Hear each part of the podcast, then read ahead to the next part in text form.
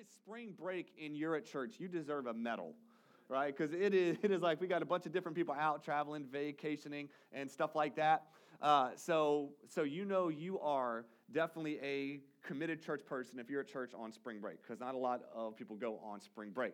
So we are honored that you are with us today. Also, too, the video was actually wrong. Uh, um, LifeTrack is today, but but it is at ten thirty. So so currently now, LifeTrack runs concurrently with our second service. LifeTrack is a three-step process to get you acclimated to who LifeHouse is, what we do, why we do what we do, and gives you the opportunity to ask questions about our church. And step one is all about our church, the the vision, the values, the structure, and everything like that. So, you know, if you've been coming to to LifeHouse a couple weeks, a couple months, and you really want to find out more about LifeTrack, you can stay right after service in Theater twenty. LifeTrack step, step one is going on. Donuts, coffee, childcare, all of that is provided. But we want to let you know who we are. You don't have to, to sign up, just show up. Theater twenty right, right after service at ten thirty. Today, we are starting a brand new sermon series called Divine Direction. Has anyone here ever wanted to know God's will?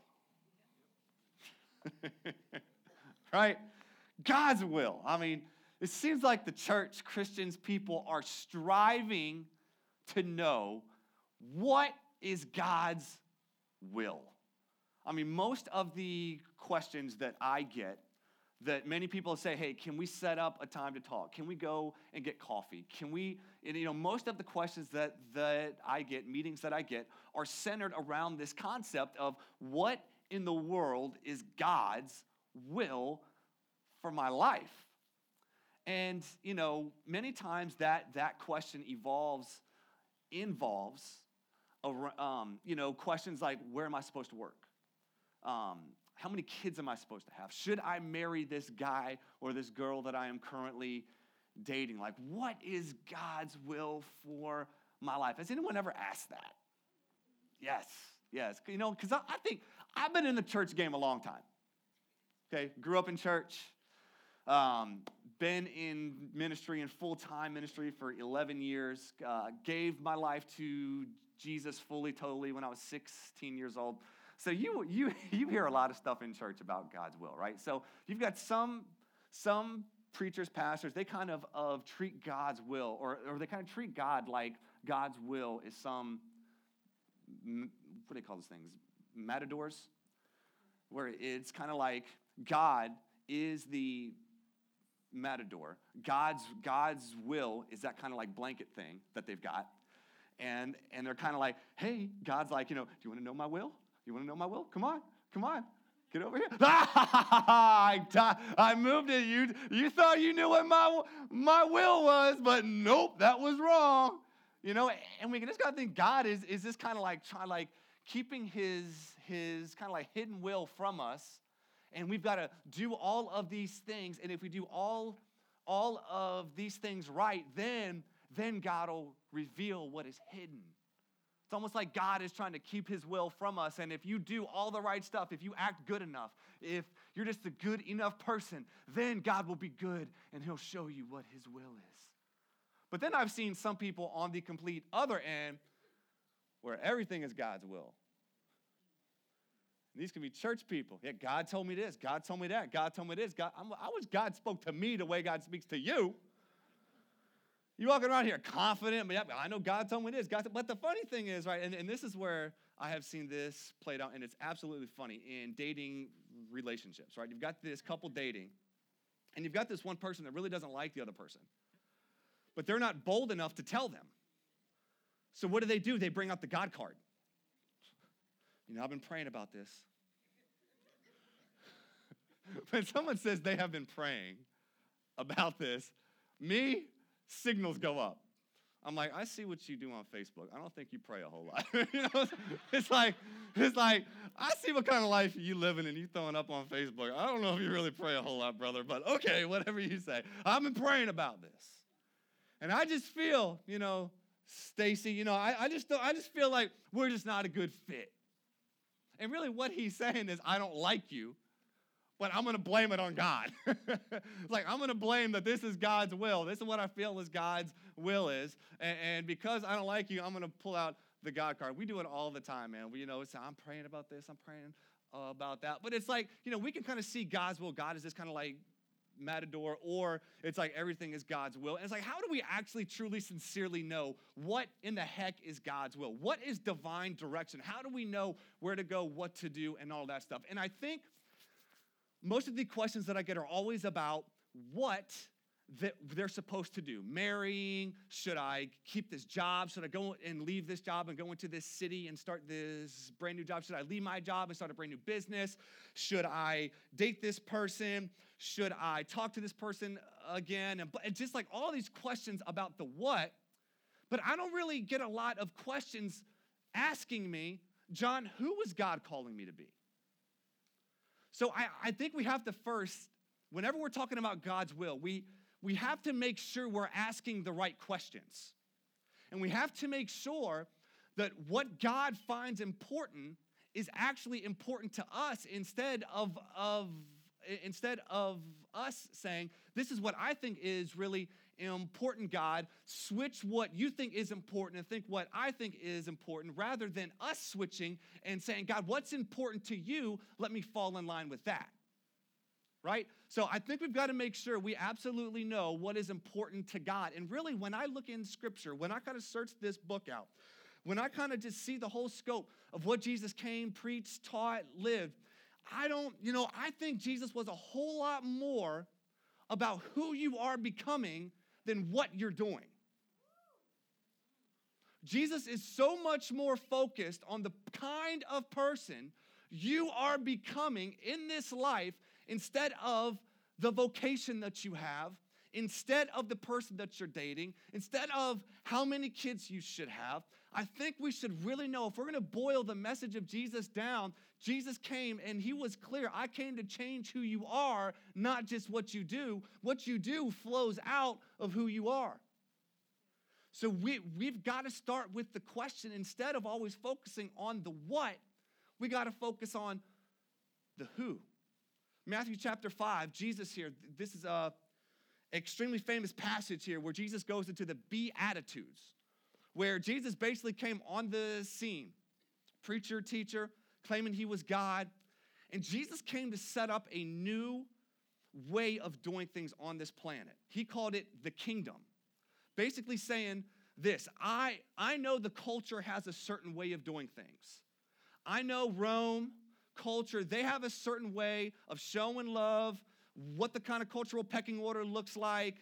You know, if you're going to survive in Rome, you've got a certain way of doing things. But Jesus said, look, I'm coming in, I'm starting a brand new kingdom, a brand new way of doing things. And Jesus started out his teaching with this whole teaching called the B, excuse me, just burped on the microphone. Jesus help me. That, that would be bagel and coffee from earlier. Okay. Um, Beatitudes, yeah, so Jesus came. And he basically said, look, if you're going to survive in this kingdom, I'm going to give you some character traits that I'm going to help mold in you and shape in you to help you become the kind of person that is a Christ follower. He says this here. Blessed are the C E Os. Whoa, whoa, whoa. No, hold on. Hold on. Can you go back, please? I, I, I think we've, we're supposed to, there we go. I don't know if that's right. Let me see here.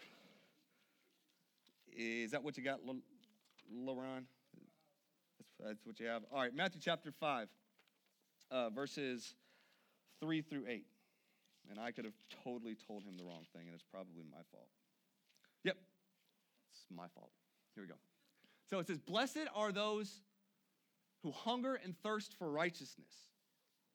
No, that is not right. Yeah, that is verse six. So we are going to be on verse number three. All right, verse, verse number three says this. He said, Jesus said, blessed are the poor in spirit, for theirs is the kingdom of heaven. Blessed are those who mourn, for they will be comforted. Blessed are the meek, for they will inherit the earth. Blessed are those who hunger and thirst for righteousness, for they will be filled. Blessed are the merciful, for they will be shown mercy. Blessed are the pure in heart, for they will see God. Blessed are the peacemakers, for they will be called children of God. Blessed are those who are persecuted because of righteousness, for theirs is the kingdom of heaven. I don't see anywhere in this teaching where Jesus said, blessed are the C E Os, blessed are those that have three kids, blessed are those that don't date losers, blessed are those. He's, Jesus doesn't start with the do, Jesus starts with the who.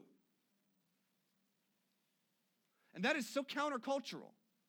Because in our culture, what is it built on? Who you are is determined by what you do. You have a good image? Well, it's because you've done something. If you want a good image, if if, if you want to have status, if you want to have power, if you want to have self-esteem, if, if you want to have the good old it factor, then go and do something, and that is what makes you a who. That, that, is, that, is, that is what gives you status, that is what gives you power, that is what gives you sustenance, that is what gives you self-image. But that is completely countercultural to what Jesus says is most important. And I think Jesus knows a little bit about what he's talking about, because we live in the most, like, blessed nation there ever has been. Insane, um, what, what, what's the word? Delicacies, it's not delicacies, like, we have so much like comfort. I mean, cars, food that like will be delivered to our house, right? Like we can go and get waters, bottles of water that we can just twist off and drink. Like we are the most blessed nation, but why are we also the most medicated?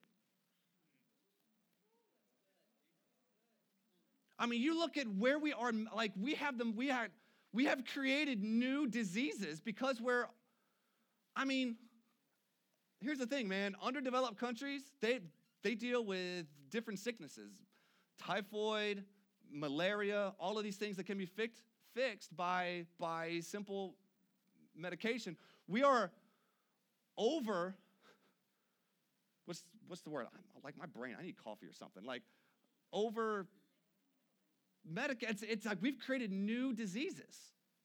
Heart, you know, it's like heart, cancer, all of these things that are that are pretty much there because of what we smoke, what we eat, what we drink, and things like that. Like we are so blessed, but why are we so medicated? Why are we so miserable? Doesn't it just feel like this world is just like like like basically a big house of cards? Like doesn't it, when you turn on the news, our culture just kind of feels like we're just like waiting for this house of cards that we've built our lives on and we built this country on, waiting to fall. Why? Because we're not going to have the financial stability that we had. The Dow is down seven hundred points. It's like, who knows what North Korea is going to do? Who knows about all of this stuff? And I feel like we have this whole mindset of, man, we won't be able to do all of these things no more. When it's like, look, the whole point of following Christ isn't about what you can do. Jesus says, hey, I did not come so you can be, ex- I came so you can change who you are.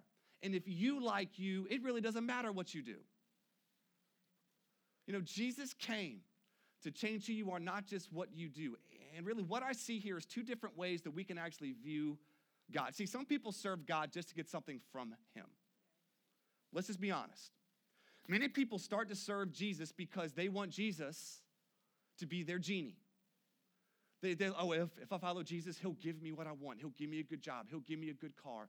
He'll give me finances. He'll, he'll do all of these things. And so all that they do is then, God, I'm giving you a tithe. God, I'm giving you time. God, I'm giving you talent. God, I'm giving you all of this stuff. But you better give me, you better be a stock market, Jesus. I give you this stuff. I'm expecting something back. I better get more than what I put in. And here's the bottom line. T- churches preach that. Given it shall be given. Pressed down, shaken together. You know, it's, it's kind of like just, just give and God will give. And here's the thing. I'm not saying that God doesn't want to actually bless you, because I, I believe that. But at the same time, that's not the point. The point of doing isn't to get more. The point of doing at the root and heart of the gospel is that what you do is completely a result, a byproduct of who you are.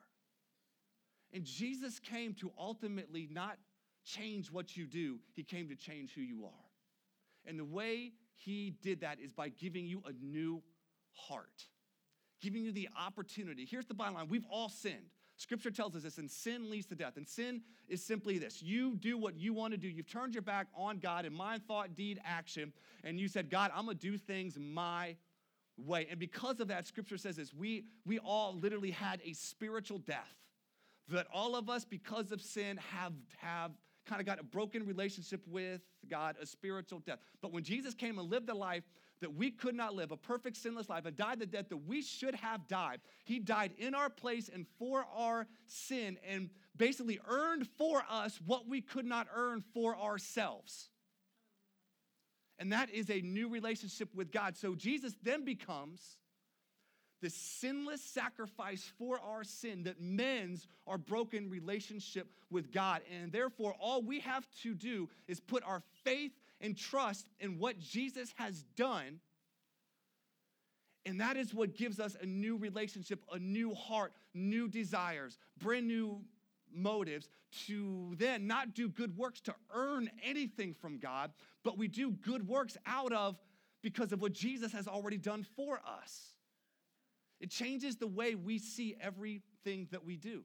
We don't live for God's approval now. We live from it. Does that make sense? People try to earn their way to God, and that was never what Jesus intended. Jesus wanted you to live from the approval that God gives because of what Jesus did. And you put your faith and trust in him, and that's what makes you a who. And whenever you start working on the who, that is what changes what you do. Jesus is so much more concerned about who you're becoming rather than what you do. We can even see this. Paul, he continues in First Thessalonians four. I find this intriguing. Paul even busts out here, this is God's will. You ready for this? All of y'all questioning, what's God's will? Ready? This is what Paul says. He says, it is God's will. All right, so let's pause. Stop reading, because I know you're reading. Pause. This is God's will. So you know whenever Paul busts out that this is God's will part. Okay, ears perk up. What you got to say, Paul? It better be what I like. No, I'm just, I'm just kidding, right? This is God's will that you should be sanctified. Oh, hold on. What does that mean? Sanctified means holy. Sanctified means you are in the process of becoming more like God. That means in the way you act, think, everything. So it is God's will. So if, if you're wondering what is God's will for your life, what is the most important thing to God, it is not the kind of job you have. It is not the amount of money that is in your bank account. It is God's will for you to be sanctified.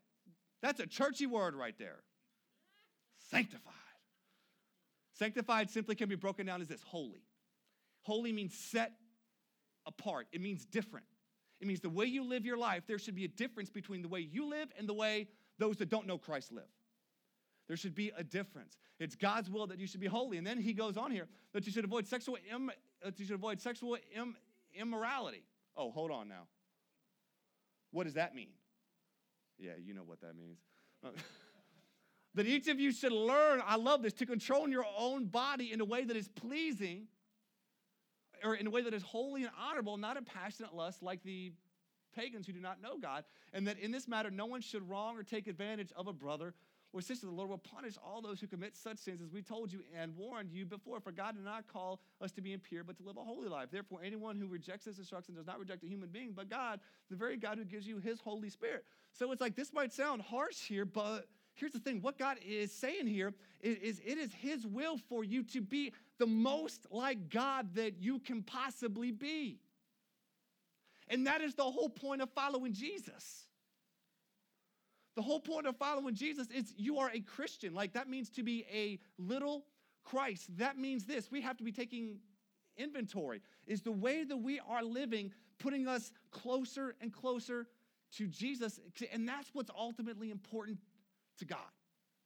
It isn't many times what we think is so important, job, wife, dating, girl, I mean, all of this stuff that we think is important to us, but we have to say is what is what is a priority to God? Is it a priority to us? Are we asking the right questions? It is God's will that you should be sanctified. It is God's will. I love what also Paul says here. And, and here's the thing, Paul, if anyone had the right to put their hope in what they did or what they did, it, it was it was Paul. Like, he's a lot better than all of us. Dude wrote thirteen books of the Bible, the New Testament, right? And, and but you're going to see here Paul in Philippians three, Paul had this incredible transformation where Paul, um, he was like the best of the best. You talk about a Jewish rabbi teacher. He was like the kid in class you hated because he always got A's.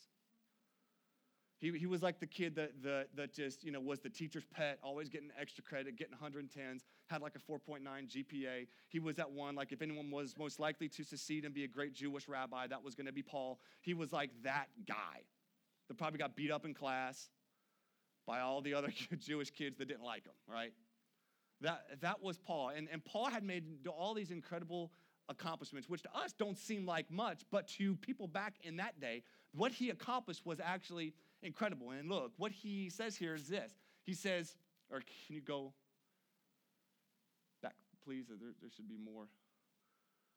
It says, if someone else thinks they have reasons to put confidence in the flesh, so if, if, if so Paul's saying, if anyone else has confidence to rely on what, on how good the things that I've done, have I've done, it, it is me. He says, I have more. Circumcised on the eighth day, the people of, of Israel, the tribe of Benjamin, a Hebrew of Hebrews, in regard to the law, a Pharisee, as for zeal, persecuting the church, as for righteousness based on the law, faultless, right? So he stops there and basically says, look, I had the status. I was a good citizen. I had good blood, is Israel blood and Roman blood. I had the good bloodline. I had the good teaching. Talk about passion. I was so passionate about the Jewish faith, I killed Christians. You talk about someone that has bloodline, passion, skill, and talent. It's me. But let me tell you what I think all of that mess is in light of now the person that I've met in Jesus Christ. He says, but whatever were gains to me, I now consider loss for the sake of Christ. There you go. What is more? I consider everything a loss because of the surpassing worth of what? Knowing Christ, Jesus my Lord, for whose sake I have lost all things. I consider them garbage, that I may gain Christ and be found in him, not having a righteousness of my own that comes from the law, but that which is through faith in Christ, the righteousness that comes from God on the basis of faith. I want to know Christ, yes, to know the power of his resurrection and participation in his sufferings, becoming like him in his death, and so somehow attaining the resurrection from the dead. Paul said, look, I'm going to tell you everything that I have accomplished, earned, everything that I've did, everything that honestly our culture puts so much weight on, the accomplishments, do, do, do, do, do. Paul says, in light of now knowing Jesus, let me tell you what all that, all that stuff is. Here he uses the word garbage. And, you know, we have translations of the Bible that are translated from, from the actual Greek language. And the actual word that Paul used there was a Greek word, skubalos. And skubalos could be translated garbage, but it was also translated excrement. It's also translated um, dung, poop. It was translated as like that, right? And so really, and, and really scholars argue over this fact of if this was almost considered kind of like a, like a Greek cuss word. Like we would say, it happens.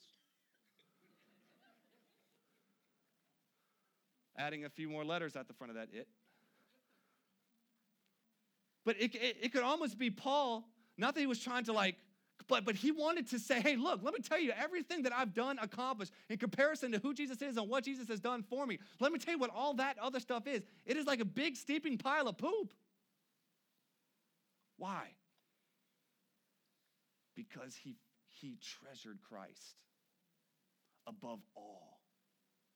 He realized what he had been saved from. He realized his sin and realized the goodness and grace of God. And here's the thing, y'all. I think we have wrong pro- priorities about what's important because we don't see the true depths of our sin. We don't see, we don't want to prioritize what is important to Jesus because we don't understand the weight and the depth of our sin and the goodness and greatness of God that saved us. And Paul, he saw that, he realized that, and his priorities changed. And he says, yes, all this stuff, it's like a big steeping pile of poop. And let me tell you what I treasure more than anything now. It is my relationship with Christ. He said, I want to know Christ. Why? Because when you know Christ, who you are changes, not just what you do. And I believe we have a, I don't, I don't, I don't know, but I think we just got people that know of Christ but aren't passionately pursuing a relationship with him. Like we have a concept of Jesus. But like any good relationship, it takes work. Like any good relationship, it takes time. Like any good, good relationship, it takes intentionality.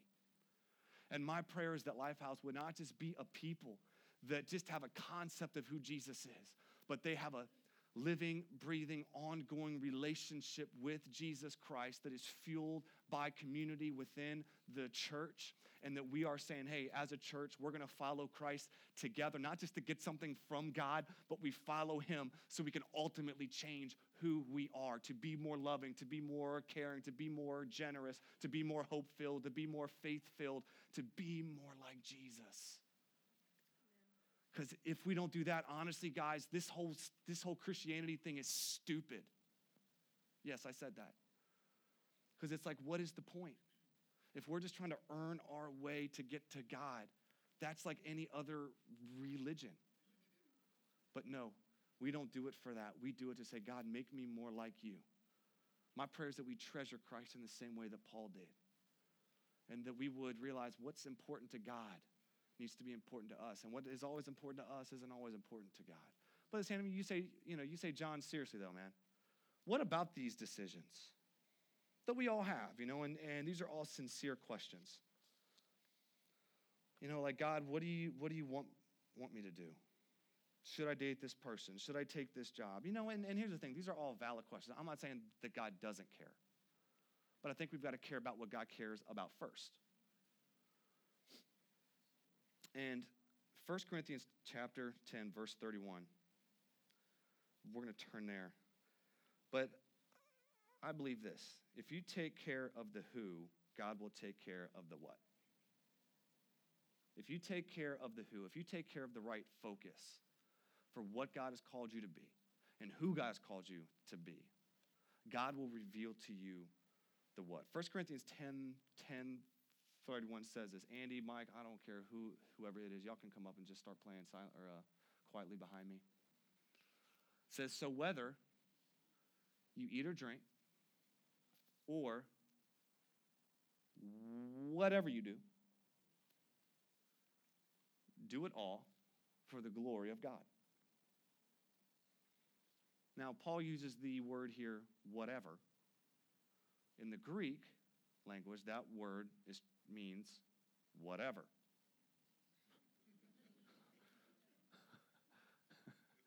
What Paul is basically saying here, hey, look, whatever you do, whatever you do, do it for God's glory. And I just, what I see in the scriptures, what I see in the God, like what I see as a thread in scripture. Yeah, you know, you might feel a like real call to something.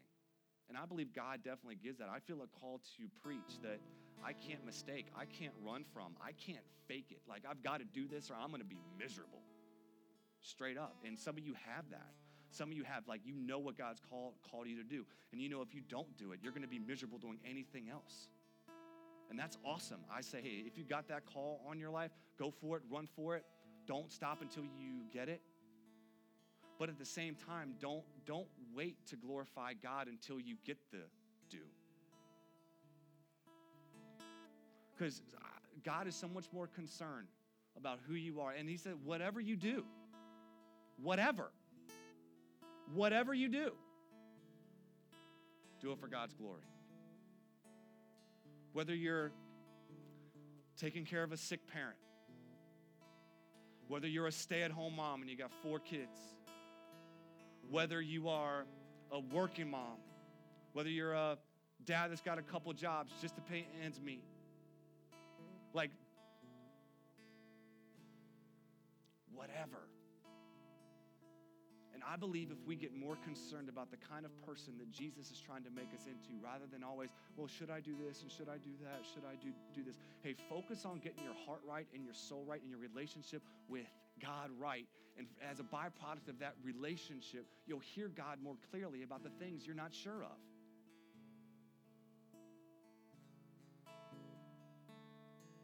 But whatever you do, do it for God's glory. And I know some people are really concerned. Like, I've seen people so concerned about missing God's will. Like, they're like, oh my God, if if I take this job, and what if it's not the right decision? And what if I could have had this job? And, and and it's like people are freaking out. Like, God is up in heaven like, yeah, really, I really need to tell him. Like, just because you're freaked out doesn't mean God is. But I just think we've, we've got to make sure, like, maybe God is telling you, I don't care. Whatever you do, make a decision. Get counsel, get wisdom, speak to, speak to pastors, speak to some godly counsel, speak to some godly wisdom, speak to, speak to whoever you need to speak to. Do your background research, do your due diligence, make sure you're making a wise decision, but at the same time, make a decision. And when you make that decision, be all in. Many times God isn't going to fly a plane in the sky and write out for you the answer. We would love to have that. Like, I just wish if I was to move to Charlotte, God would then put a plane in the sky that says Charlotte. Okay, got it. But I wish we were just as passionate of saying, God, who do you want me to be? Do you want me to be more loving? Do you want me to be more caring? Do you want me to be more faith-filled? Do you want me to be more generous? I pray the same passion that we have to know the, the so-called hidden will of God would match the passion we should have for the completely revealed will of God, which is to be holy, which is to be like him. And I believe if we had that same passion, we focus on the who, God will take care of the what. And here's what I know, man. You know how, like, we like to have backup plans, right? We like to have plan, plan Bs. Like to make sure if we do make a decision that there's something to catch us. Let me tell you what that is. It's Romans eight twenty-eight. Romans eight twenty-eight. Let's put that up there. And we know that in all, everyone say all. All things, God works for the good of those who love him, who have been called according to his purpose. For those God foreknew, he also predestined to be conformed to the image of his son, that he might be the first one from among many brothers and sisters. Let me let me break that down to you, what that means in modern day, right, right now language. That means this. Everything can work for your good if you let it, even your bad decisions. Some of you might say, I made a wrong decision here, I made a wrong decision there, I should have done this differently. Your backup plan is that God already had a plan. Your backup plan is that God already knew that you would make a dumb choice. But he is so good that God will take whatever dumb decisions you made that you regret, that you wish you didn't do, wish you wouldn't have married that daggone loser, wish you wouldn't have had those kids, wish you would have t- taken a better job, wish you would have gone to college earlier. All of these things that you so-called regret, if you stop regretting and give it to God, he will take it and use it for your good and for his glory. So that's that should be encouragement to us to be like, okay, I got a couple choices here. Neither of them are sin. Right? Like, I got a couple good options here. If if it's a whom, you know, should I, should I punch this guy in the face or not? Yeah, you probably don't, right?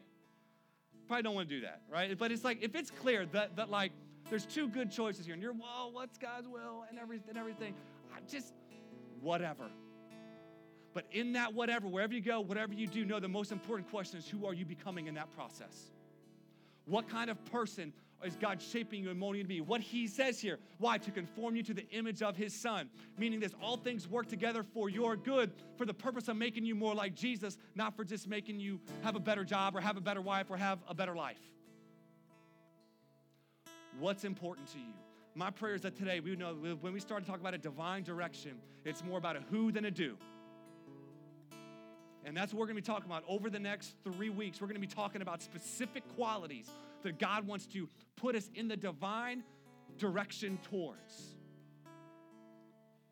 Because God's more concerned about changing who you are than changing what you do. He wants you to be holy. He wants you to treasure Him. He wants you to mold, He wants to have shaped in you, mold, you know, molded in you qualities. So, LifeHouse fam, let's get on the divine direction of praying, God, make me more like you. I know I've got questions about where I should work and if I should date this guy and if I should go here and go there. But let me get what's important first. Let me get more like you. Let me get holy. Let me get focused on you. Let's pray, church. Jesus, we thank you for this day. We thank you for this time. God, uh, we know we live in a culture that is completely backwards. That is all about who we are, image, and stuff like that. But God, you say this. It's not about that. It's about who we are because of you.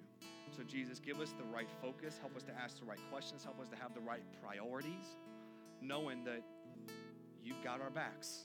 All things can and will work to the good if we give them to you. Really, really quick, with every head bowed, every eye closed, if, if you'd say, John, I've never made a decision to focus on the who more than the do. You've never said, God, I, I want to give my life to you. Like, I want to start this journey, this, this process. And I want to say yes to Jesus today. By grace, through faith, and accept what he did on the cross for your sins. And gave, and gave you a new heart and a new life. Like, you want to accept, you want to make a decision, a choice today to start that journey. Because, you know what, maybe you've been in church a long time. Maybe you went to church growing up, but you know, you're just kind of here today. Maybe you've never been in church. Whatever your background is, the whole point of Christianity is to start and, and make a decision and say, I'm going to follow Jesus. I don't have a, you know, many times what that actually means or where that, that actually goes, but that's why you got the uh, great church here to help you along in, in that process. But it begins with a decision. I want to just give you the opportunity today. If you want to say, John, I want to start a relationship with Jesus today. By grace and through faith, that was that it gives you the opportunity to be started based on what Jesus did for you on the cross and for your sin. You say, John, I want to start a relationship with Jesus today. I'm gonna simply do this. Count to three. Whenever I I hit three, you can just take a hand, put it up. I just want to know who you are, so I can actually pray for you. I'm not gonna embarrass you, but I just what we've got people here. They want to celebrate with you, and they want to encourage you on this new decision that you are making today to follow Christ. You say, John, I want to start a relationship with Jesus today. Every about every eye closed. I'm just going to count to three. When I get done, raise your hand up. Ready? One, two, three. Anyone here? Anyone here? Anyone here? Anyone here? Thank you, sir. Thank you. Thank you, ma'am. Thank you, ma'am. Thank you. Anyone else? Anyone else? Anyone else? This is what we're going to do, LifeHouse. Can we all stand up? We're all going to pray. And this is what we're going to do. We're all going to pray and join in with those that raise their hands to receive Christ for the first time today. LifeHouse, can we just please give it up for all those that raise their hand today? If you're making a decision to follow Jesus today, we want to say welcome to the family. We want to say it's the best decision of your life, not the easiest, but we want to encourage you to, hey, look, you you've, you've, you have got a family here that loves you and cares for you. So look, this is what we're going to do. We're going to pray. As, as I pray, repeat after me. And look, we're all going to join in and pray with those that are that raise their hands to receive Christ today. Everybody repeat after me. Jesus, I give you my life. Thank you for dying on the cross in my place and for my sin and mending the relationship that was broken because of my choice. I give you my sin and I receive your life. I receive new life today in Jesus Christ. Jesus, thank you. I love you. I give you my life. In Jesus' name, amen and amen. LifeHouse fam, one more time. Can we just give it up for those that said that prayer today for the first time? Listen, if you did say that prayer today for the first time, listen, we want to connect with you. And we're not going to do any crazy prayers. We're not going to do all that. We just want to give you a few tools to help you now on this brand new journey of you starting in Christ. Right as you walk out, out to, today, Next Steps booth is right out there. If you would stop by there briefly, we want to give you a Bible and we want to give you a few other tools to help you grow in your faith. We want to know who you are. Please stop by there. Just want to quickly reach, reach out to you. LifeHouse family, we're going to go back quickly into, into a time of worship, whatever business you got to do with God, submit your priorities to Him and get His priority. Whatever you got to do, do it today. It's worship.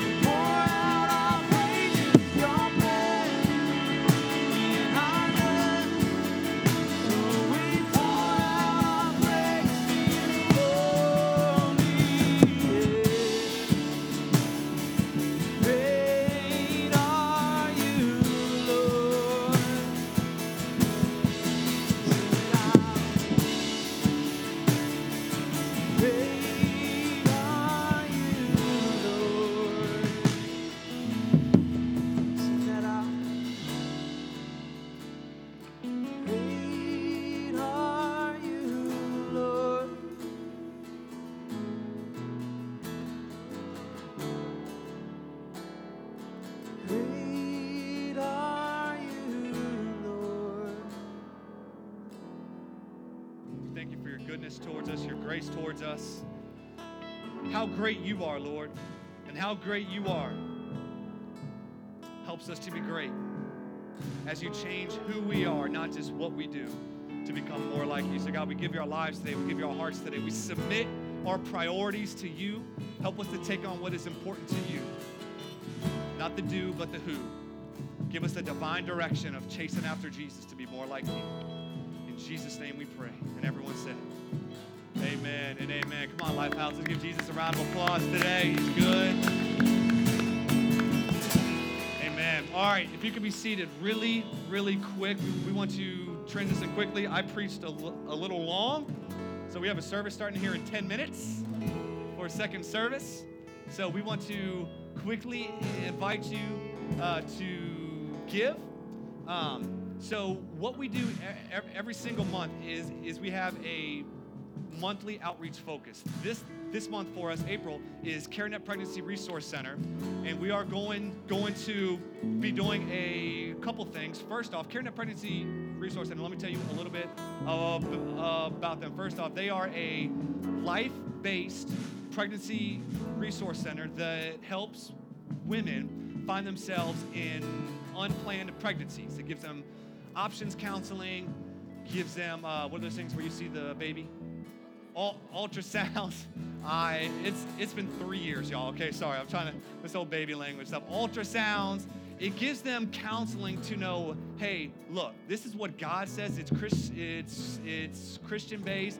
It is completely funded by donors and churches, no government help. And it is just an incredible agency. My wife worked for them uh, about five years back, and it is just an incredible thing. So we're doing a couple things. First off, baby bottle drive. We're gonna be giving these out as you walk out. You can take this baby bottle here and put change in it, fill it up, bring it back in. We're gonna be collecting them April twentieth, April twenty, twenty-ninth, and part of what you give this month will go towards CareNet Pregnancy Resource Center in, in, in completing what God has given them to do in the seven five seven. Uh, all right, so we want to, to invite you to give and give generously today because of the generosity that God has so graciously given us. I'm going to pray, take and take up the offering. All right, Jesus, we love you. Thank you for this day. Thank you for this time. Thank you for this incredible ministry, CareNet Pregnancy Resource Center, God, that, that helps so many women in crazy situations, in crazy times, and find themselves in unplanned pregnancies. We pray blessing upon them. God, Lord, we just pray that, um, God, they would grow and strengthen their reach in, in this city. And God, thank you for the opportunity that we have this month to partner with them, to bless them. So, God, we love you. Thank you for every dollar given. In Jesus' name we pray. And everyone said, thank you for your generosity, Lifehouse.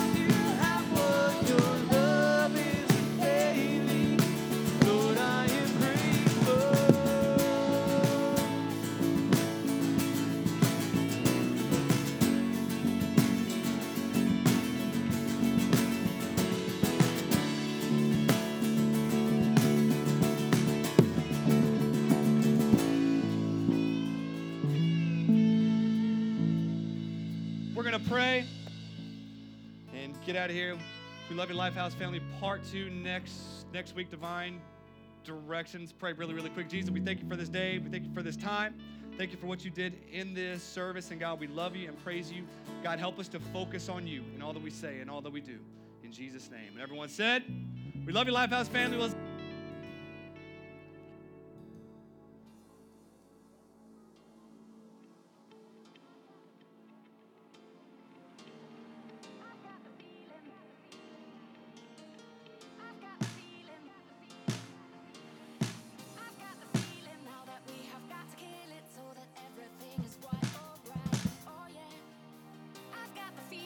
that it is all for real, dance on me, I've got to dance all night, yeah, yeah.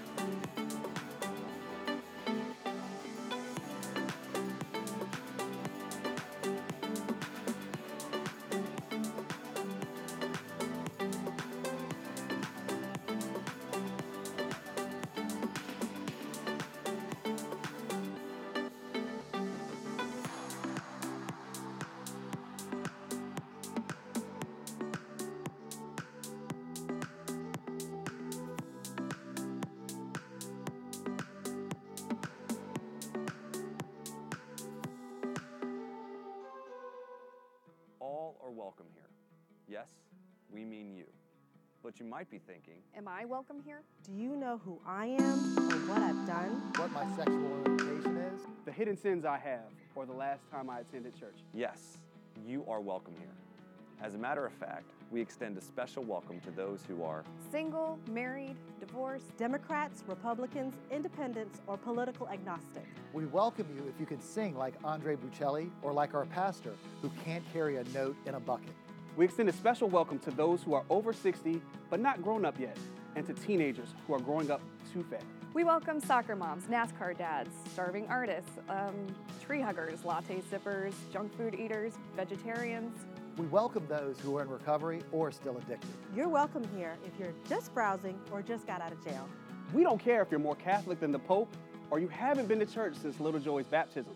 We welcome you if you're having problems or you're down in the dumps or you don't like organized religion.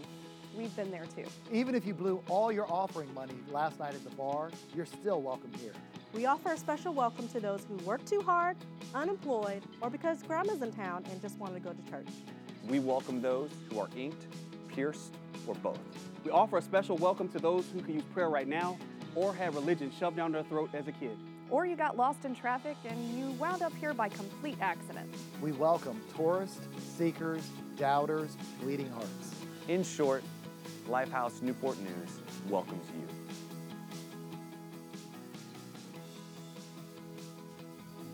LifeHouse, let's get up on our feet this morning. We're going to give the Lord some praise.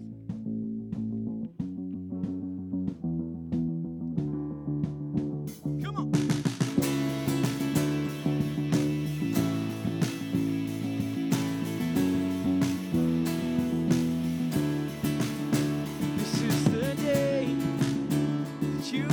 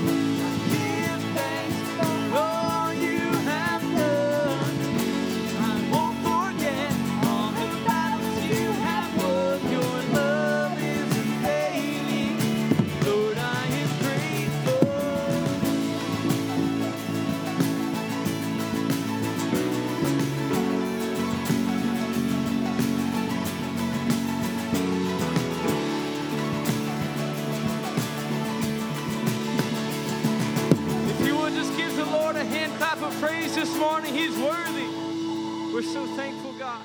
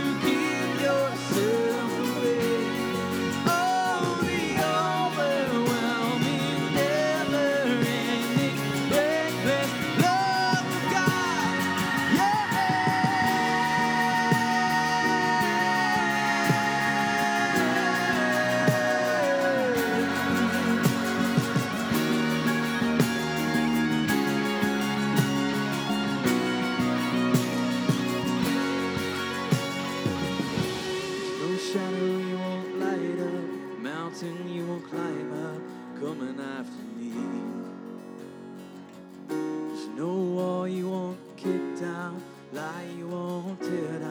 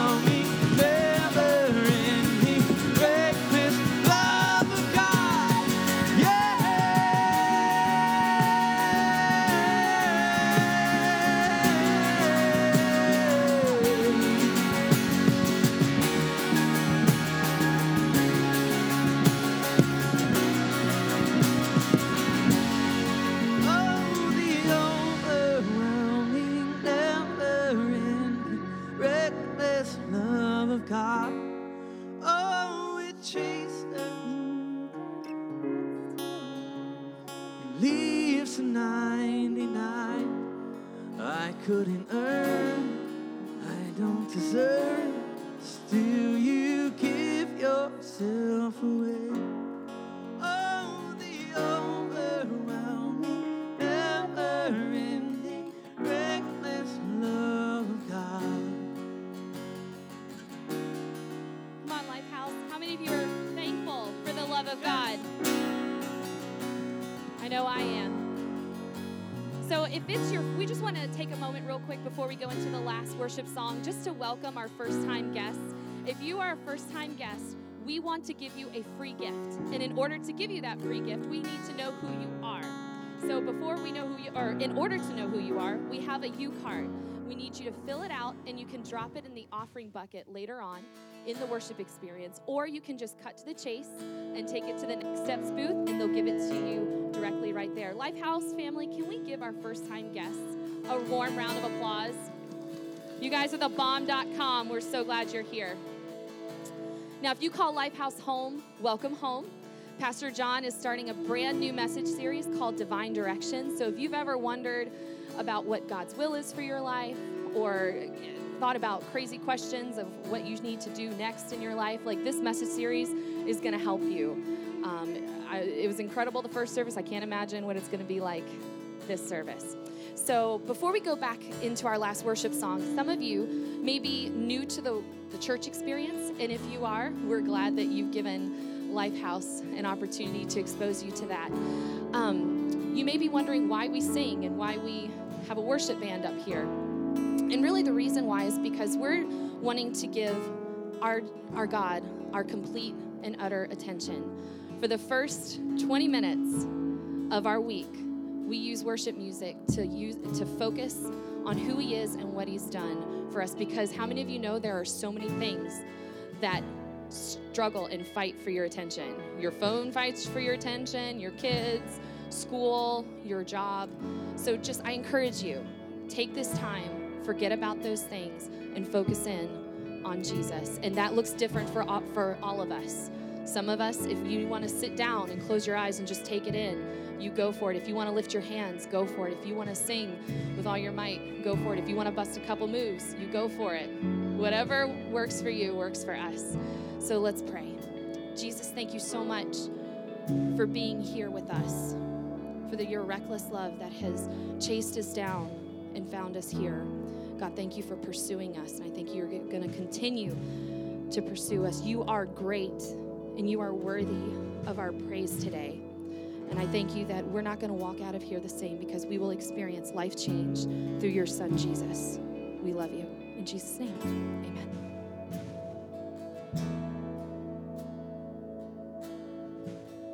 You give life. You are love.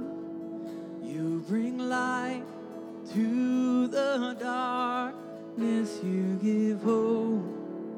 You restore every heart that is broken. Great are you, Lord. Great are you, Lord. Great.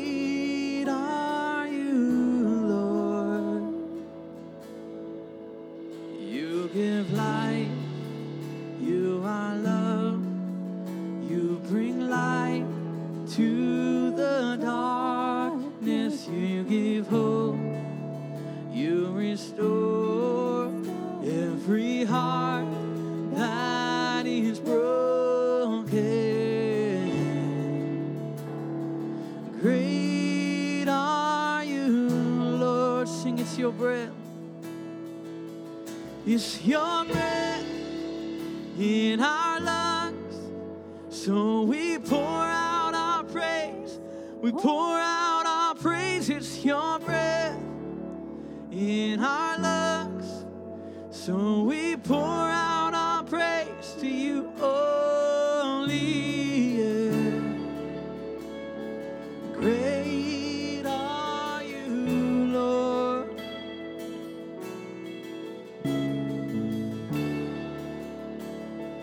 Great are you, Lord.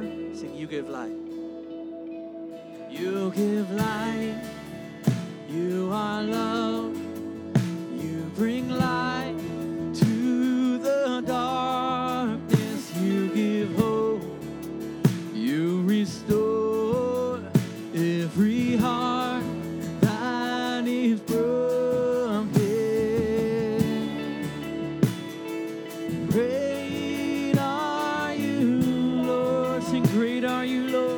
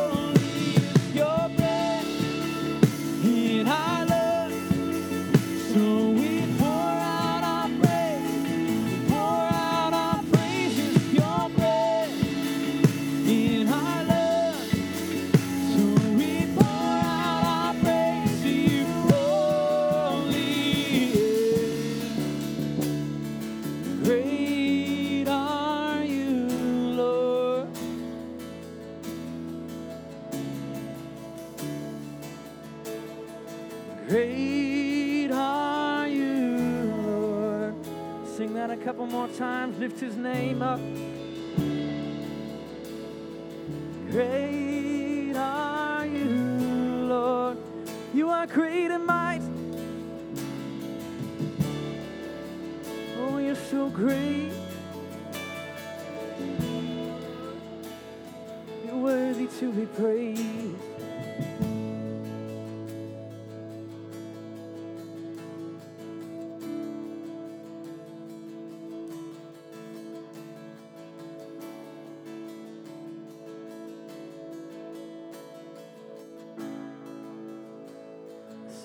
Sing all the earth. All the earth will shout your praise. Our hearts will cry. These bones will sing. Great are you, Lord. All the earth will shout your praise. Our hearts will cry. Great are you, Lord. Come on and help me sing. All the earth, all the earth will shout your praise. Our hearts will cry, these bones will sing. Great are you, Lord. One last time, lift your voice and sing. All the earth will shout your praise. Our hearts will cry. The bones will sing. Great are you, Lord. It's your breath in our lungs, so we pour out our praise. We pour I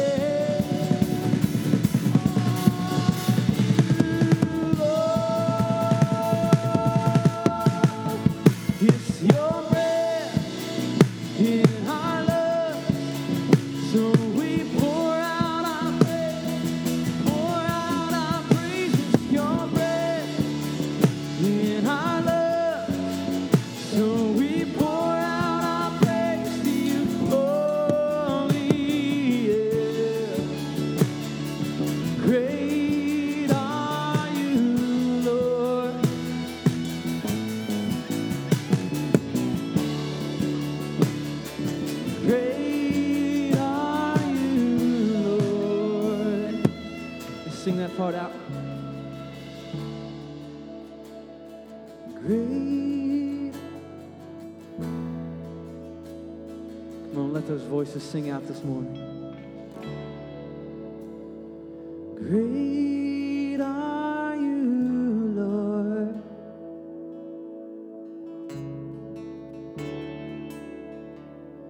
Great are you, Lord. Great are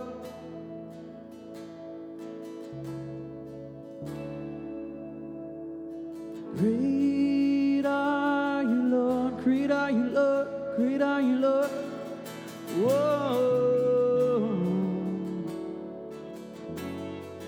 Greater than anything else, God. Oh, greater than any man.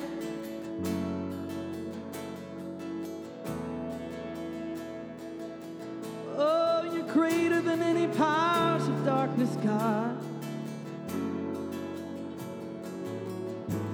you're greater than any circumstance. God, you're greater than death itself, God.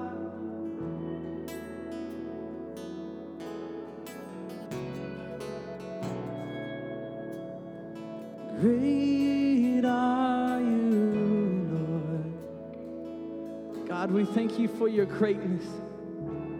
We thank you for your mercy. We thank you for your love that you've poured out upon us. The love that we didn't deserve.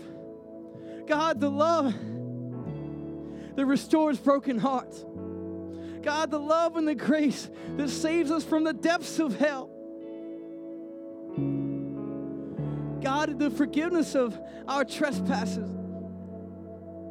Because time and time after again, God, we turn from you.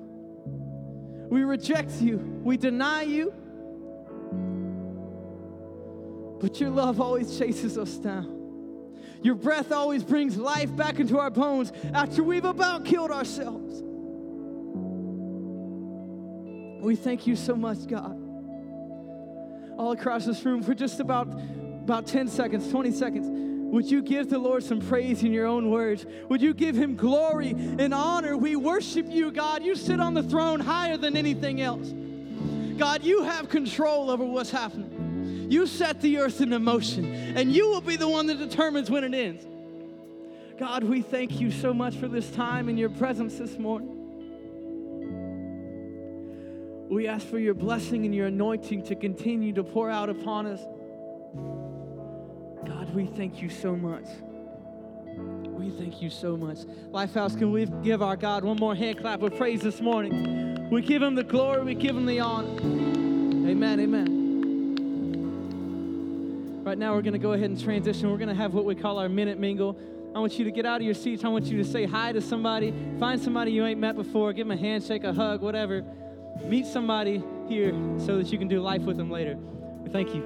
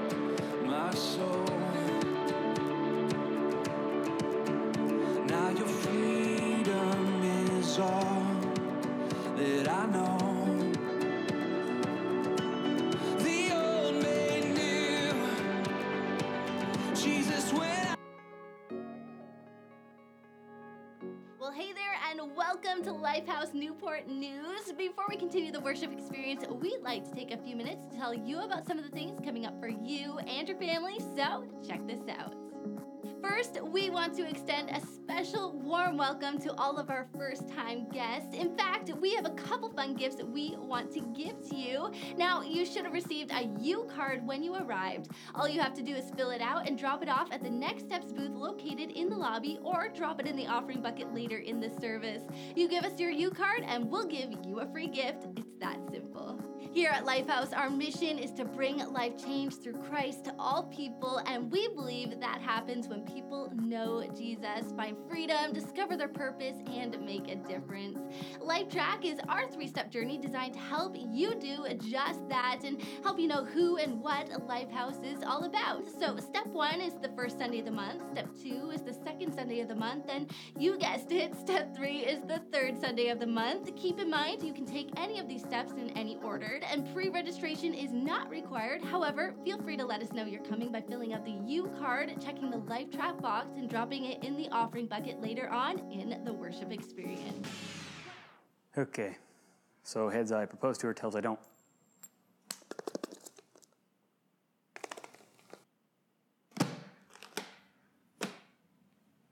Order the buckler and shield and prepare for battle.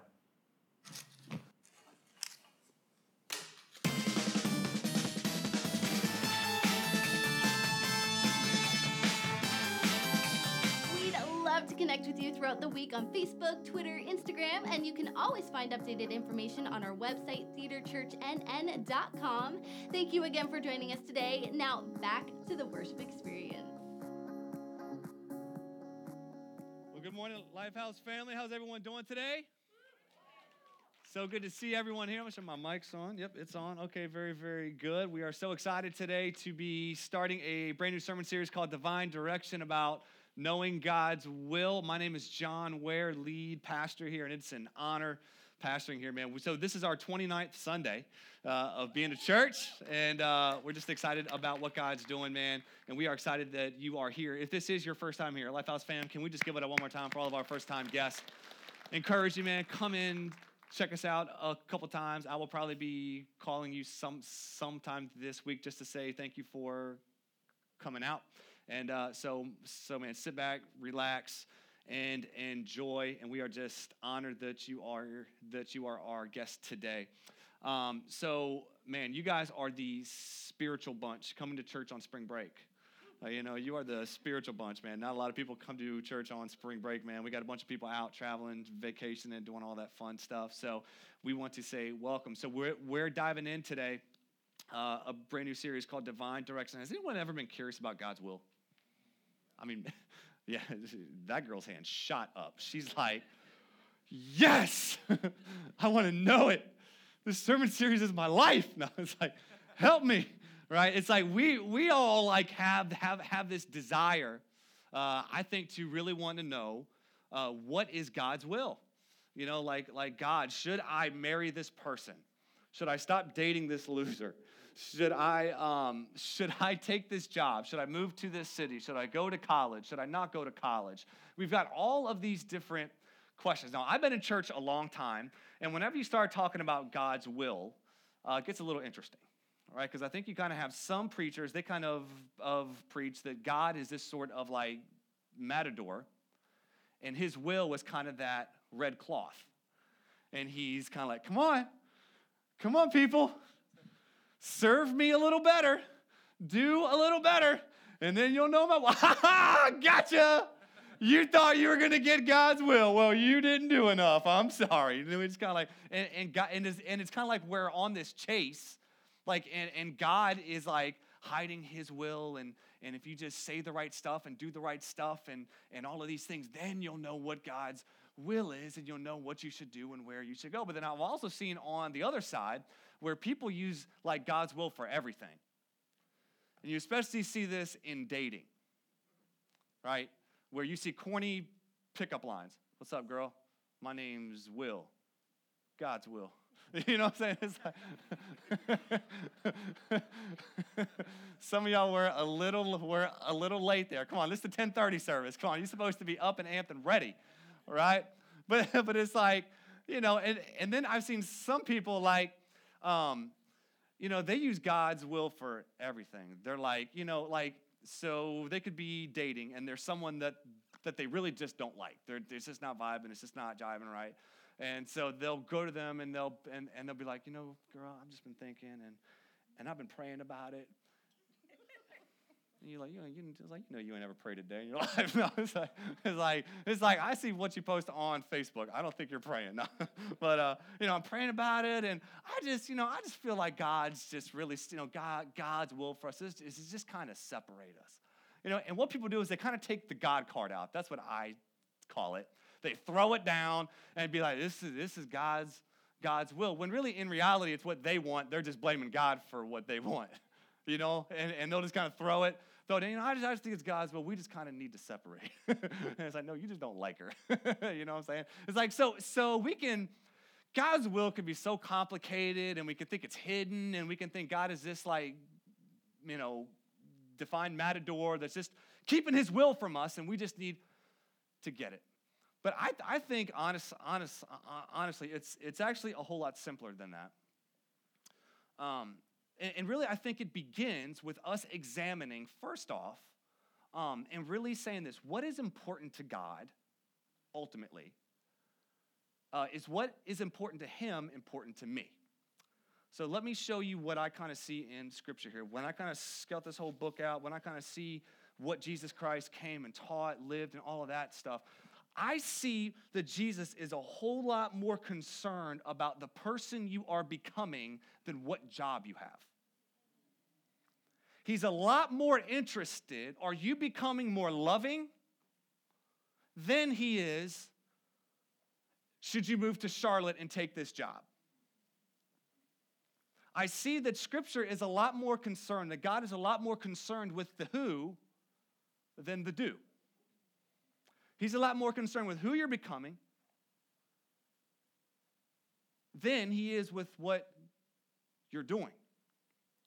So, is that our priority list? Because I know in our culture, in our time, a lot of what we do in this country is based on, well, what have you done? That makes who you are. What you've done gives you your identity. What you've done, what you've accomplished, the, the degrees you have, the accomplishments you've had at your job. All of these things make up who you are. Now, in God's kingdom, it, that turns upside down. What you do, ultimately, to God, I don't think matters if you aren't who he wants you to be. You could, you could have a doctorate degree in everything, but if you are a straight hateful person, God is more concerned about your hatefulness than he is about your degree. He's a lot more concerned about the person you are becoming more than the accomplishments that you are doing. In Matthew chapter five, Jesus comes on this scene here. He's a powerful teacher and, and preacher, and John baptizes him, and right as he gets baptized, he goes into the desert to be tempted, and then Jesus comes on and he starts teaching. And one of his first teachings was the Beatitudes, where Jesus basically says, hey, look, if you're going to thrive in the kingdom of God, these are some qualities that you're going to have to deem as important, right? Because, you know, there is a culture outside that kind of has a way, a system of doing things. And what Jesus did, Jesus came and said, look, there is a way the culture does things. There's a way you have to be tit for tat. Um, you know, what you do ultimately determines who you are. But Jesus came and Jesus said, look, I'm going to show you a new way to live, a different way to live in God's kingdom. And Jesus came and basically he said, starting off, he said, blessed are the poor in spirit, for they will, for theirs is the kingdom of heaven. Blessed are those who are C E Os. Oh, no, hold on. It doesn't say that. Blessed are the plumbers. Blessed are those who move to California and go to Hollywood. Blessed are the, no, it doesn't say that, does it? Blessed are those who mourn, for they will be comforted. Blessed are the meek, for they will inherit the earth. Blessed are those who hunger and thirst for righteousness, for they will be filled. Blessed are the merciful, for they will be shown mercy. Blessed are the pure in heart, for they will see God. Blessed are the peacemakers, for they will be called children of God. Is that it? That's it. All right, I guess they, I thought they were going to go on. I, I guess that's it. You can see here, Jesus never says, blessed are those who have a doctorate. Blessed are those who have accomplished all of this stuff. He says, blessed are those who have who, who have developed in them character traits and character qualities that focus on who they are, not just what they do. And I think if we're going to make sure we're heading in the divine direction that God is calling us to, first and foremost, we have to ask what is important to God, not what is important to me. Because what is important to us is many times in conflict with what God deems as important. And let me tell you this, God is so much more concerned about the person you are becoming and the kind of character traits and qualities that you are developing in you more than he is about your accomplishments. I know that can be hard for us because our culture is the total opposite. It's do, do, do, do, do. And then once you do enough do, then you can become a who. But Jesus says, I'm going to turn that upside down, because you can have a doctorate degree, you can have money in, in your straight bank account, but you can be empty inside of your soul. You can be empty inside of your heart.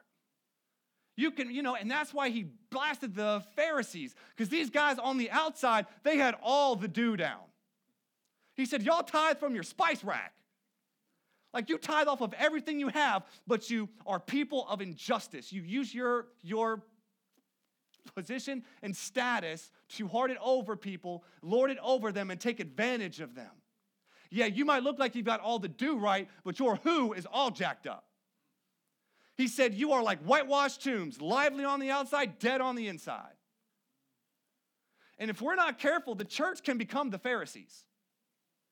Hello, welcome to LifeHouse. Like, we can strive to be so good on the outside to others. Like, we, we want appearance is so important to us that we miss the fact of what, what is Jesus actually doing in your heart to make you be more loving, more generous, more caring, more, more meek, more of a peacemaker, more of someone that hungers and thirsts for God. What is going on inside of your heart? Is that important to you? The same passion that you're saying, God, show me if I should move here. Or you, do you have that same passion whenever you pray, God, give me a heart like yours?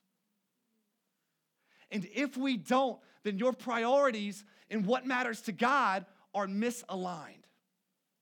The divine direction that God ultimately wants you to go in first is to be more like him.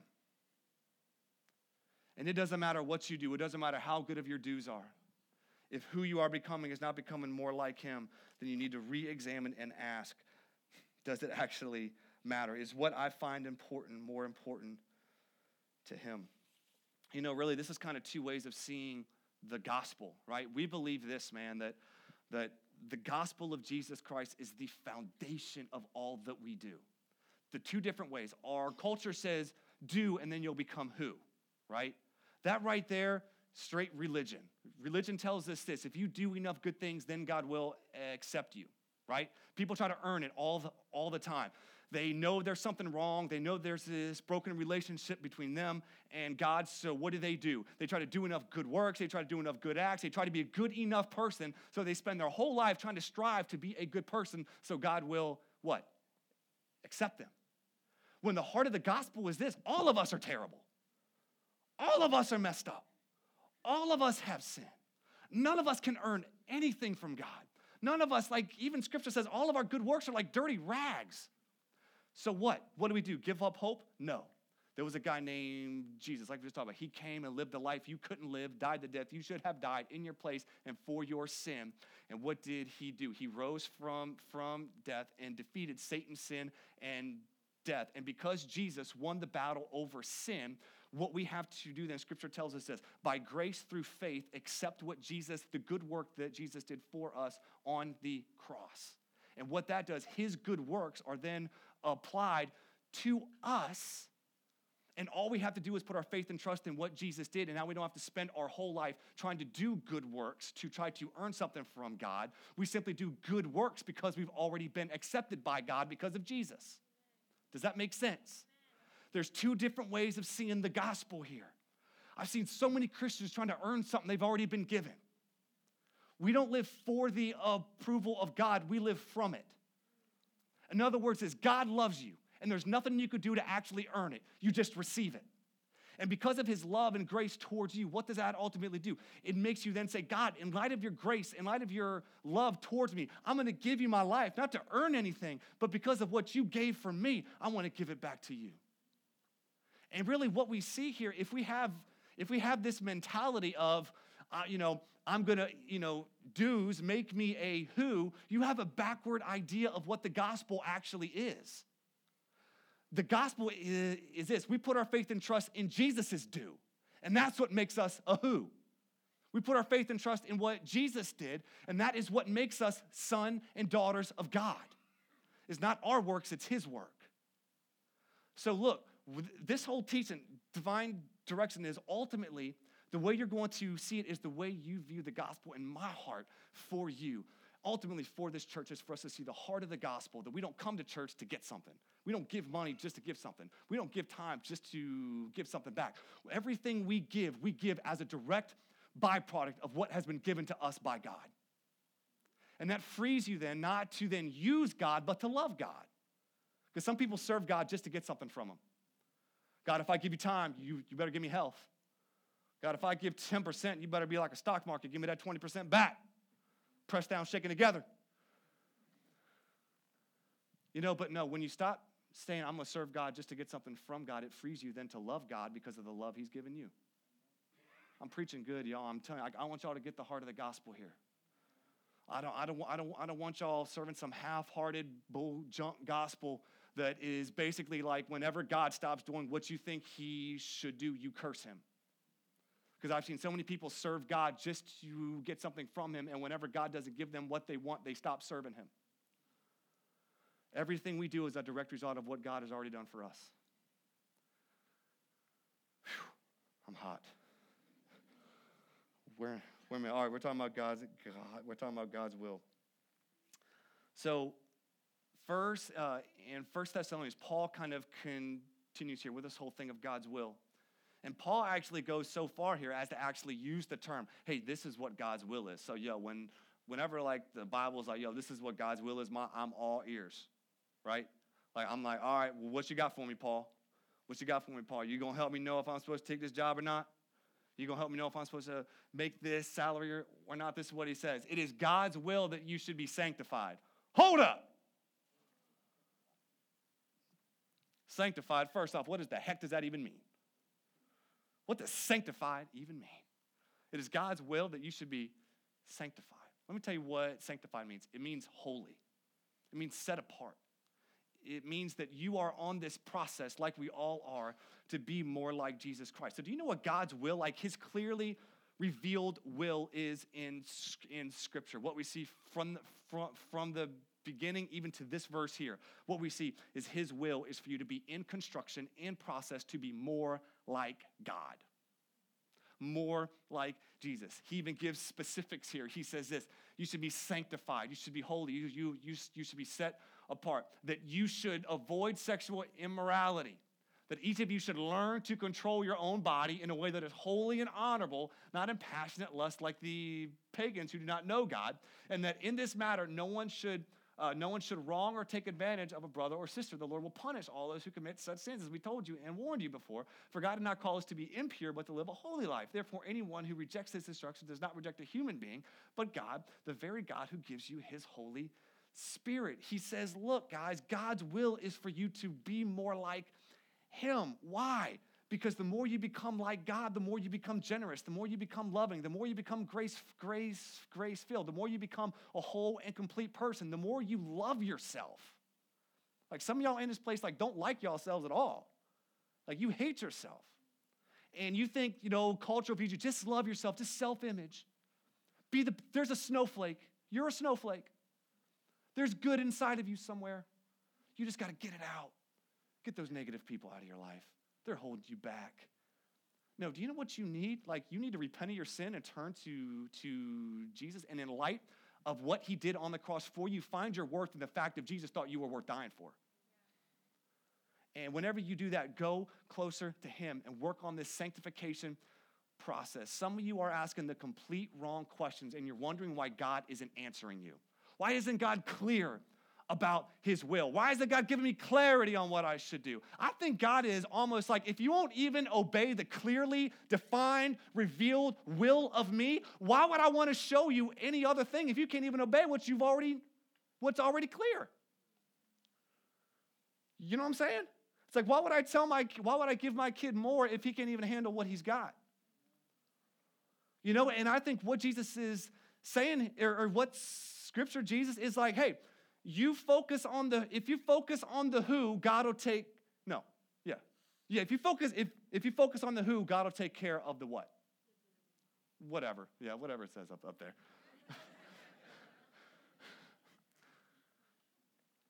Look, I know you want to know God's will clear. I know you want to know if this is the right person, that's the right person, this the right job, that the right job, and all of this stuff. But ultimately, none of that matters if you aren't drawing closer to Jesus. Ultimately, your will, God's clearly defined will, is for you to grow in a relationship with him and to be more holy and to be sanctified. Paul, you know, if if anyone had like this like role of of of being the doer, of of being the one that like had an insane amount of credentials. If anyone could stand at at heaven's gate and hold up a list of everything he's done, it would, you know, and be like, based upon what you've done, you you can actually get in. If anyone had the do stuff, it was Paul. We see in Philippians three, he lays out his kind of job, uh, what, do you, what, what do you call that? Um, resume. He lays out his resume of, of kind of all of this stuff that he's done, and we're going to actually check it out really, really quick. He says this, if someone else thinks they have reasons to put confidence in the flesh, I have more. Circumcised on the eighth day, of the people of Israel, of the tribe of Benjamin, and Hebrew of Hebrews, in regard to the law, a Pharisee, as for zeal, persecuting the church, as for righteousness based on the law, faultless. But whatever were gains to me, and I now consider a loss for the sake of Christ. So let me tell you this. Paul breaks down. He says, look, I've got the, the good bloodline, Israeli bloodline, tribe of of Benjamin. That is kind of like saying you have like rich blood, like you come from a good family, like you have the bloodline. He's got the teaching, he's got the background, the education. Uh, you know, it says he had so much passion and zeal, he killed Christians. Like if anybody had a bunch of do, it was Paul. But Paul, he met Jesus. And and you know that cultural slogan that, w- that we actually use, knocked off your high horse? Do you know what that actually came from? Was Paul. Because Paul one day, he was actually riding, Acts chapter nine.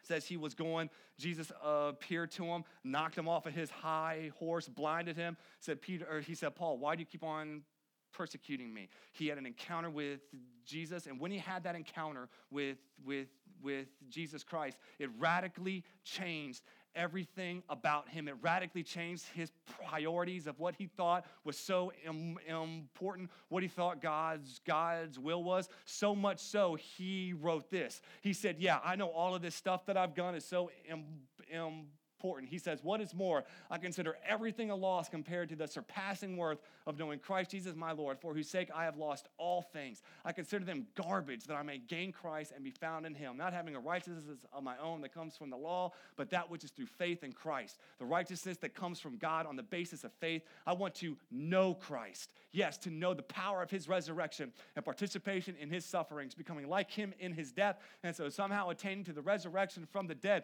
Paul had this whole list of do's, but he said, when I met Jesus, the do's became a lot less important compared to the who Jesus is, is making me into and who I want to know. There was a shift when Paul met Jesus of what was important to him. Those credentials now, in light of who Jesus was and what Jesus did, Paul literally compared it. This, this scriptural translation says garbage. Let me tell you what that word, that's actually a very generous trans, translation there. That word could actually be translated as poop.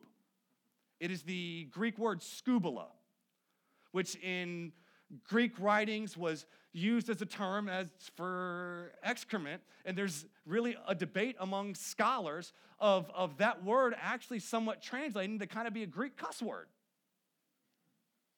Like, it happens. Add a few more letters onto that, it. And it could kind of almost, some scholars debate it, some scholars no, some scholars yes, but I, I think the word, though, is strong enough to say Paul wanted to make a point here about what he thought his accomplishments, what his do list was compared to his who list. And his do list did not compare with his who list. Do we treasure Christ? And I, you know, do we treasure Christ? And I think we can only treasure Christ when we see the depths of our sin and the goodness of God's grace. We try to find all these different ways, you know, to try to get our spiritual lives rolling and try to get more on track with Jesus Christ. And really what we're looking for is spiritual monsters. And what I mean by that, energy drinks. Like spiritual monsters, like what are you talking about? No, a spiritual monster. Like we kind of want these like caffeinated spiritual drinks. Oh, let me find something that'll amp me up. Do you know what will really amp amp amp you up? Stop drinking the energy drinks and stop eating McDonald's all the time, right? It's like drink water, get energy, get the right energy, get the right sources. And that's what I think. If we want to get pepped up, motivated to follow and serve Christ, it's not going to be by learning. It's going to be by found by by by building our lives and building ourselves on the gospel of Jesus Christ, that we were sinners, but Christ died for us. While we were yet sinners, Christ died for us. That, you know what, everything we have is a gift from God. You know what that should do? That should motivate us. We shouldn't be looking for different caffeine teachings to try to pump us up. The very fact that we were dead in our sin, Jesus came and forgave us of our sin, should motivate us enough to want to go towards him. And I believe many of us don't see the same tr- the, the same transition that Paul had, kind of the same encounter be- because, I mean, Paul, this dude was better than all of us, man, but he called himself the chief of sinners. Like he had an understanding of the depth of his sin and what it did, how it broke relationship, but he also had a depth of the understanding of God's grace. I believe what we ultimately need is a new revelation of our sin so we can see a greater revelation of God's goodness and grace and love towards us. And that will be the that will be the thing that will draw us more in the divine direction of knowing God more, not striving to accomplish and accomplish and accomplish our wish list of what we deem as important. I hope that makes sense. You know, but honestly, you know, you can say, John, what a, what about these questions? And you know, it's like, look, I I totally get there are questions out there that you have, genuine questions. Should I marry this person? Should I take this job? Should I start this business? Should I, uh, so many questions, right? I mean, all of us here, probably if we polled and asked, and there would be a lot of different, a lot of different questions. Should you do this? Should you do that? Is this God's will? Is that God's will? And look, you know, I, I, I can just straight up be honest with you. Like, I can tell you, I preach God's word, because if I don't, I would be a miserable human being. Like, I know without a shadow of a doubt, this is what God has called me to do. I get paid for this. Yes, I, I thank God for it, but even if I wasn't paid, I would do this. Why? Because here's the bottom line. I've got to do it. I feel called to it more than I feel called to anything. So I get the fact of there's going to be things that you're just going to feel a calling towards that, you know, you're going to be like, John, I kind of feel this kind of like drawing towards, and and I just don't know if it's God's will, if it isn't God's will. Should I do it? Shouldn't I? Shouldn't I do it? But if you kind of got that whole thing, man, like, I know this is what God's called me to do it. If you're not sure, you know, and you're like, is this what God wants? Is this not what God wants? Is this person the right person for me? Is this like all of these questions that we, that, that we have? And, and um, I, I want to answer that. answer that for you, and it's it, it might not be a specific answer that you want, but at the same time, I, I think it's it's really almost what, in some ways, what God would say. Second, you know, in First Corinthians ten, verse thirty-one, you know, G, you know, Paul, he was, you know, writing here, and he was talking about all the, all of these different things, and then he says, so whether you eat or drink or whatever you do, do it all for the glory of God. That Greek word, whatever, there is actually translated into the English language as whatever. I thought that was funnier. It was funnier in the first service, but second service crowd's tough. Whatever. So the questions that you have, I know that they're valid. Um, but I can almost see God, if you've got options, and you're not sure. And you're like, God, what do you want me to do? God, what do you want me to do? Show me a sign. Write it in the clouds. Move to Charlotte. Write it in the clouds. Dump this loser. Like, God, just make it clear for me. And I can help think God just being like, whatever. Get counsel, get wisdom, get, get, get, you know, do your due diligence, do your research, work hard, do, do what you can do. And if there's, if one choice isn't sin and the other one's sin, like if you're thinking, God, I really want to beat this guy up because he annoys the heck out of me. Should I punch him in the face or shouldn't I? Don't punch him in the face, okay? It's like, well, I feel God lead me to punch him in the face. No, that's anger, you know? That's your anger pushing you. That's not God pushing you, pushing you, right? But if, if you've got options and you're really not sure and the options aren't sin, I can almost hear God saying, I'm more concerned about who you are becoming more than what decision you make, more than what job you have, more than how much money you make. I care about who you are becoming. Why? Because if we take care of who we are becoming, I believe God will take care of the what. I sincerely believe that. Paul, I believe, is saying here, whatever you do, whatever, do it all for God's glory. Let that be your heart. Let that be your motivation. But anyone say, just say, John, that's all good and stuff like that. You know, and, and here's the bottom line. Like, we all have plan B's, right? And, and you know, we, we've got a plan, and, you know, we can sometimes think, what if I make the wrong decision? I have seen Christians crippled, crippled by they don't want to make the wrong decision, so they don't make any decision. And that's not right, people. If you don't know what to do, if you're absolutely crippled, let me tell you this. God, God is not shocked by your decisions. I want to let you know that. He isn't shocked. He isn't up in heaven like, I pray he makes the right decision. Please, God. Well, wait, hold up. I just called, God. I just called myself. It's like, no, it's like, hey, look, just make a decision. And if you feel like you made the wrong decision, there's something called Romans eight twenty-eight. And I and I believe this should honestly make us all like calm down about a lot. Romans eight twenty-eight tells us this. And we know that in all things, everyone say all, God works for the good of those who love him, who have been called according to his purpose. For those God foreknew, he also predestined to be conformed to the image of his son, that he might be the firstborn among many brothers and sisters. Let me tell you what this is, is saying. No matter what decisions you have made or you will make, if you have faith, you will, you, God will take your dumb decisions and make them and work them for your good if you'll let him. All, some of you are regretting so much. I wish I would have gone to college. Wish I had not dated this person. Wish I, would, I wish I wouldn't have had kids. I wish I wouldn't have made this dumb financial choice. I wish I wouldn't have gone to the military. I wish I wouldn't have all this stuff. And you are so busy regretting that you're not letting it go and letting God work it and use it for your good and for his glory.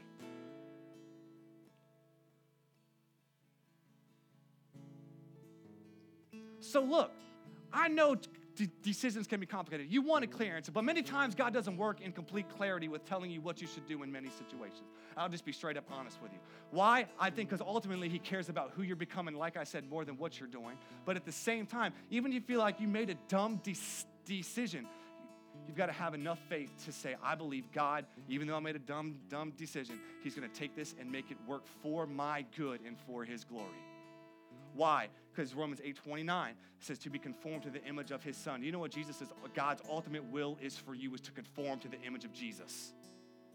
Not to have you become rich. Not to be, not to have you own a big house. Not to have you have the best job. Not to have you have the best car. Not to have you have a lavish lifestyle. His main goal for you is to conform you to the image of Jesus. And that's more about the who than the do. Even Jesus himself, I find it interesting. Before Jesus ever did ministry, check this out. Before Jesus ever did ministry, he was baptized, and his father said, this is my son with whom I am well pleased. He was accepted before he did anything. Jesus said, or God, God the Father said, this is my son with whom I am well pleased. And Jesus hadn't even done nothing. Why? Because it was based on, hey, he's my son. I, I love him. So, you know, I don't know where you find yourself at today. Confused, questions, I know there's a lot of that's unclear, but let me tell you what is clear. Your purpose, your divine direction for your life is more about who than the do. And if you would put more passion, ener, ener, energy into who God's calling you to be and who he wants you to be, I believe if you take care of that, the what will take care of itself. Do you believe that? I believe that. Why? Because we see it clearly in Scripture. He wants to know you. Let's pray. Jesus, thank you for this word today, God, that probably challenges many of us, that confronts our wrong priorities. And God, our prayer today is that we would start to see you for who you are, clear, what your will is, God, that you want to know us. Not just you want us to be successful and do all of all of these things, God, but you want us to know you ultimately. So, God, I just pray for each person here. Let them line their priorities up with you. Just really, really quick, with every head bowed, every eye closed. In the first service, we had multiple people make a decision to accept Christ and, and to kind of say, do you know, you know what? I want to start this journey of knowing and becoming more like Jesus. And it really does begin with just saying yes to him, of just starting having a beginning point of saying, I'm going to give my life to Jesus and follow him. I might not know where that might actually lead or where that might actually go, but I want to start this process, not of just more do, but starting with the who, starting with who I am. And that's what Jesus ultimately came to change. Just with every head bowed, every eye closed, if you would say, John, I want to start that journey today. I want to say yes to Jesus and start this journey of following Christ. Or possibly you said, John, I started a while ago and I've fallen off, and today I want to get back on track. I want to get back on track. If that is you today, I want to pray for you. I'm not going to call you up. I'm not going to embarrass you, but I want to know who you are so I can actually pray for you. And then we're going to have the, the whole church join in prayer with you. And we're going to celebrate, and we're going to be excited because we believe this moment matters. And we would love to see many of you here that haven't made a decision for Jesus do so today. So just with every head bowed, every eye closed, you say, John, I want to make a decision and say yes to Jesus today and start a relationship with him. I'm going to count you three. And whenever I do that, if if you simply would, just take right, left hand, whatever, raise it up. I want to know who you are so I can actually pray for you. If you say, if you say John, that is me, I'm going to count two, three. Put, put your hand up. Ready? One, two, three. Anyone here? Thank you, sir. Thank you, sir. Thank you, sir. Anyone else? Anyone else? Anyone else? Anyone else? Can we stand up, Lifehouse family? Can we stand up? We're going to pray with those that raised their hand to receive Christ today. If you would, every, everyone here, join in with me as we pray. Everybody pray this after, after me. Jesus, I give you my life. Thank you for dying on the cross in my place and for my sin. I give you my life today. The good, the bad, the ugly. But I thank you that you give me new life because of you. I surrender to you. Help me on this journey to focus more on the who than the do. Jesus, we love you. Amen. Amen. Lifehouse family, can we just give it up for all those today that said that prayer today for the first time? Listen, if you did say that prayer or you absolutely didn't, the bottom line is this: welcome to the family. We want to say welcome to God's family.